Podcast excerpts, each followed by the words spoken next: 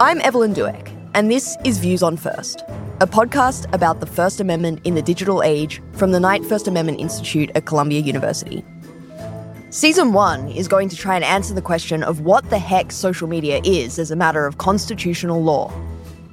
What, for the purposes of the First Amendment, is Twitter, or Facebook, or YouTube, or Donald Trump's own Truth Social for that matter? What What? What? What? What? What? What is Twitter? Twitter? Twitter? Twitter? Twitter? Twitter? Twitter. What is Twitter? Is it just a hell site you cannot avoid checking every time you have a toilet break at work? Is it just a business trying to make a dime by selling your attention to advertisers? How do you sustain a business model in which users don't pay for your service? Senator, we run ads. Is it a billionaire's personal plaything?